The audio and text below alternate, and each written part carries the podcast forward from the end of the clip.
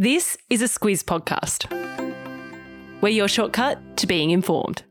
This week, our podcast is brought to you by BHP. Reducing greenhouse gas emissions in the production of copper is critical. That's why BHP has committed to solar, wind, and battery agreements to help power their copper mine at Olympic Dam in South Australia. It's happening now at BHP. Visit bhp.com slash critical to find out more.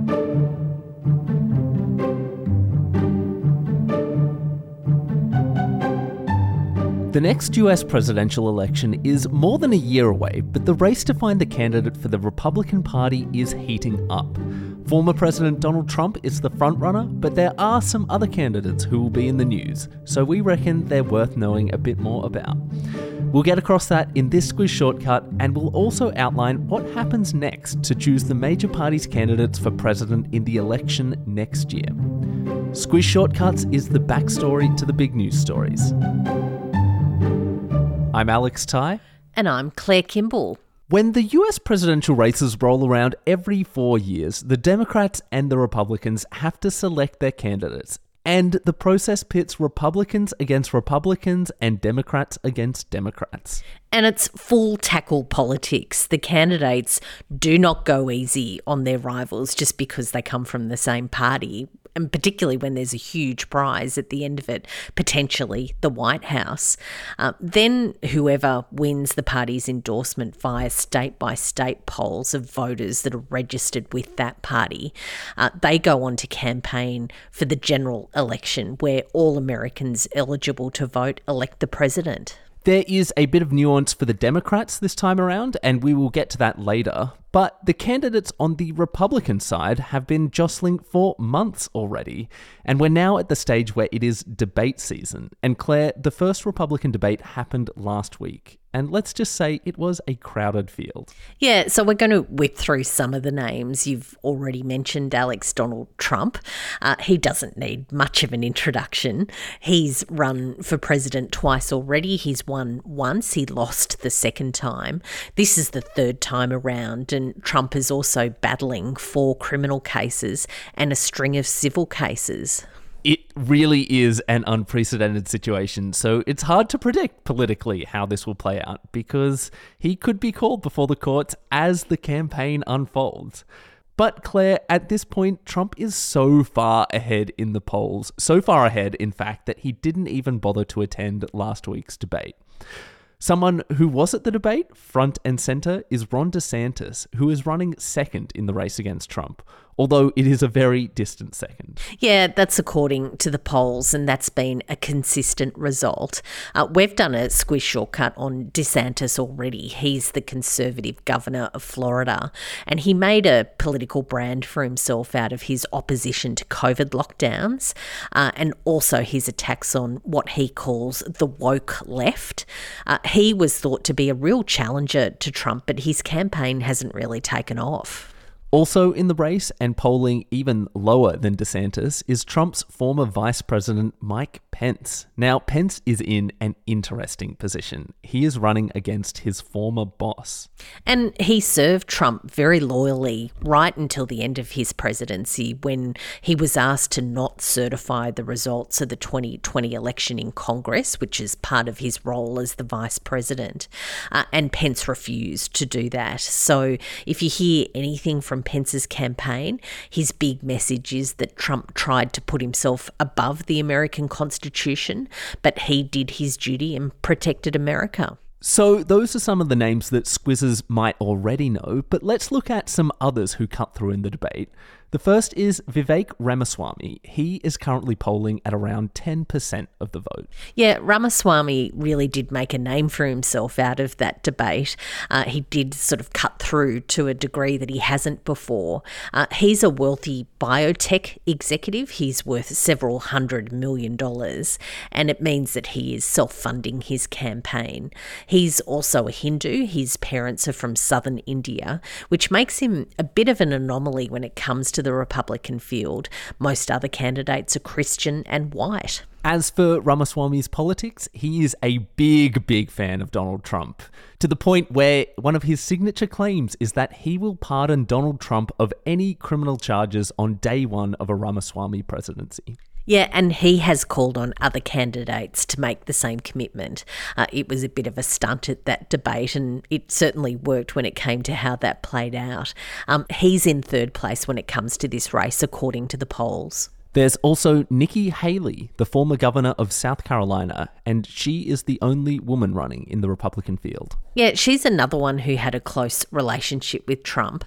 He selected her as America's representative to the United Nations, and she had a pretty rough time. You might remember Trump wasn't a big fan of those big international forums, so Haley had to explain why America was pulling out of initiatives that they were very crucial to. Uh, probably the other person to mention is Chris Christie. Uh, he's a former New Jersey governor. Uh, he's run for president before. He's also worked for Trump in the past, and now he's one of his biggest critics. So, those are some of the main people running in the Republican field, but there are 14 in total. Way too many for us to get to here. Although, as we mentioned before, none of them are really making a dent in Trump's support. So, next, let's talk about where the race goes from here and how the final candidate is confirmed. Before we get into what might be in the news next week, a message from our podcast advertiser, BHP. This week, they're keen to share with Squizzes how the resources they mine are key to the energy transition to renewable energy. Yeah, we often hear about the push towards renewable energy, but what doesn't get as much attention is the role resources play in making that transition possible. Take steel, for instance, it's a key material used in the construction of renewable energy infrastructure, as well as in bridges, transportation, hospitals, and schools. And a big part of it comes from iron ore. BHP says the importance of responsibly produced Australian iron ore is clear. And by that, they mean reducing the greenhouse gas emissions associated with iron ore production. It's why BHP has committed to a solar and battery agreement to help power their port facilities at Port Hedland. It's happening now at BHP, and if you want to learn more, visit bhp.com forward slash critical. You'll find that link in your episode notes. Okay, so at this point in time, the Republican candidates are campaigning and jostling for support, and that is set to continue for a while. Yep, there are two more big televised debates to come. There's one that's scheduled for the end of September, and the date for that third debate hasn't been locked in quite yet. Right, and these debates are leading up to the actual vote in a process called the primaries, where voters in individual states pick their favourite candidates. And as is tradition, the first state to vote is Iowa. Yeah, so that primary is on the 15th of January next year. That does seem like quite some time away, but time really flies, Alex, when you're having fun. and it is a bit of a political circus that comes to town because the result in Iowa can really set the tone and it can give a candidate some momentum. There are more primaries that'll happen after that in January and February, but the big date to know is March 5th which is when 15 states do their voting. It's called Super Tuesday, and it's a huge moment for determining the candidate, and the rest of the primaries will wrap up in that month. The next step after that is for the candidate who has been voted up in those primaries to be confirmed at the Republican National Convention, and that is going to happen in mid July next year. And from there, it's onto the general election campaign for the entire American voting population to choose who they want as president. But Claire, we haven't yet talked about the candidate on the other side from the Democratic Party. No, and this is the bit of nuance that we mentioned earlier. Uh, Joe Biden is their president and he's going to run for re election. And that's pretty much that. But there are two other Democratic candidates.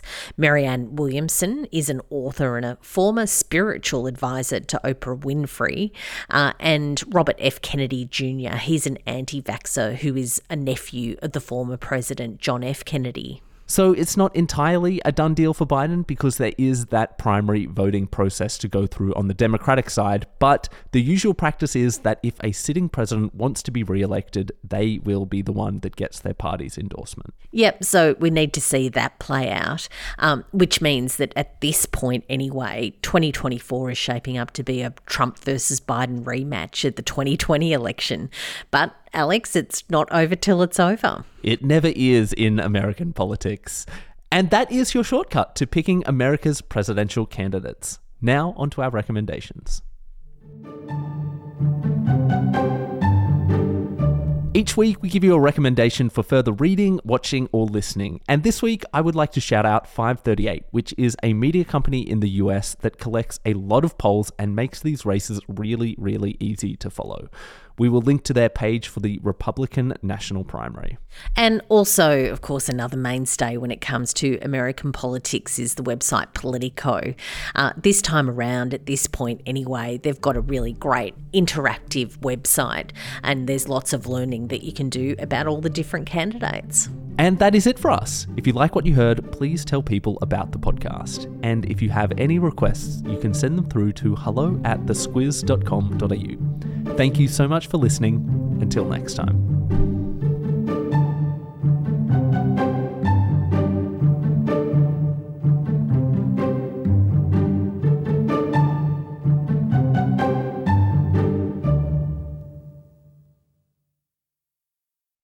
Watson, co host of News Club and the Weekly Wrap, jumping in here to say thank you for listening to our podcasts first and foremost. And if you like them, we'd really appreciate it if you could share them. Tell your mates about us, tell your family, tell your barista, tell your hairdresser, whoever you think might be interested in the news that we cover. You telling people about us is still the number one way we grow. Thanks in advance.